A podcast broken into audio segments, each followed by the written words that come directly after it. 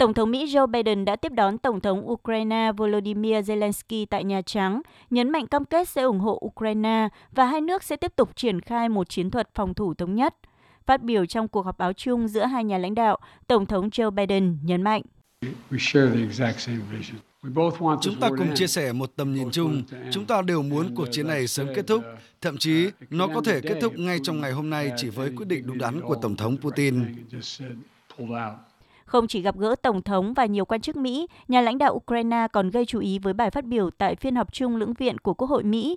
Trong bài phát biểu, ông Zelensky cho biết, bất chấp mọi kịch bản bất lợi và có phần u ám, Ukraine đã không sụp đổ. Ukraine kêu gọi Mỹ và phương Tây cần tiếp tục ủng hộ nhiều hơn nữa đối với nước này, cũng như thực hiện các cam kết viện trợ nhân đạo để người dân có thể vượt qua khó khăn hiện nay. Chuyến thăm Mỹ của Tổng thống Zelensky, theo các nhà quan sát, báo hiệu tầm quan trọng của mối quan hệ giữa Ukraine với Mỹ, quốc gia đóng vai trò hàng đầu trong việc cung cấp hỗ trợ quân sự.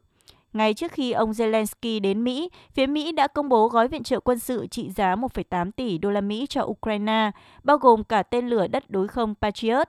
Đồng thời, Quốc hội Mỹ cũng lên kế hoạch bỏ phiếu về gói hỗ trợ khẩn cấp khoảng 45 tỷ đô la Mỹ cho Ukraine. Nghị sĩ Mỹ Nancy Pelosi cho biết. Chuyến thăm của Tổng thống Ukraine diễn ra vào thời điểm Quốc hội Mỹ chuẩn bị thông qua một lần nữa gói hỗ trợ an ninh, kinh tế và nhân đạo quan trọng khác. Trong vòng 48 giờ tới, hy vọng điều này sẽ được thực hiện. Tổng thống Ukraine đã nhiều lần kêu gọi phương Tây cung cấp vũ khí tiên tiến hơn, từ xe tăng hiện đại đến hệ thống phòng thủ tên lửa. Dù vậy, một số đồng minh phương Tây vẫn giữ quan điểm thận trọng, tránh nguy cơ kích động xung đột lớn hơn. Về phía Ukraine cũng nhìn nhận rõ thực tế các đối tác phương Tây của họ có thể có tâm lý mệt mỏi vì giao tranh kéo dài. Điều này là hoàn toàn dễ hiểu khi họ đang phải gánh chịu những tác động từ xung đột giữa Ukraine và Nga, rõ nhất là khủng hoảng giá dầu và khí đốt leo thang.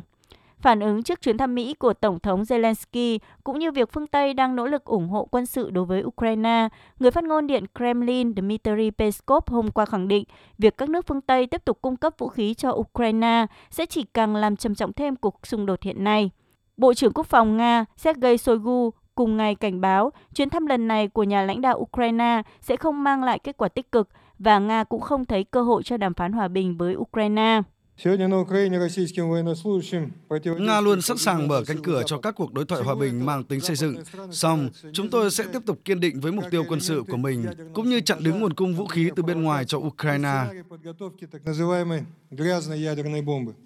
Theo các nhà quan sát, cho dù chuyến thăm của ông Zelensky có đạt được mục đích lấy được nhiều cam kết hỗ trợ quân sự từ phương Tây, nhưng lại là hành động đổ dầu vào xung đột hiện nay, bởi như Nga đã nhiều lần cảnh báo, việc liên tục bơm vũ khí cho Ukraine không chỉ khiến cho xung đột Nga-Ukraine có nguy cơ kéo dài, mà còn có thể tạo ra sự đối đầu trực tiếp giữa chính Nga và phương Tây.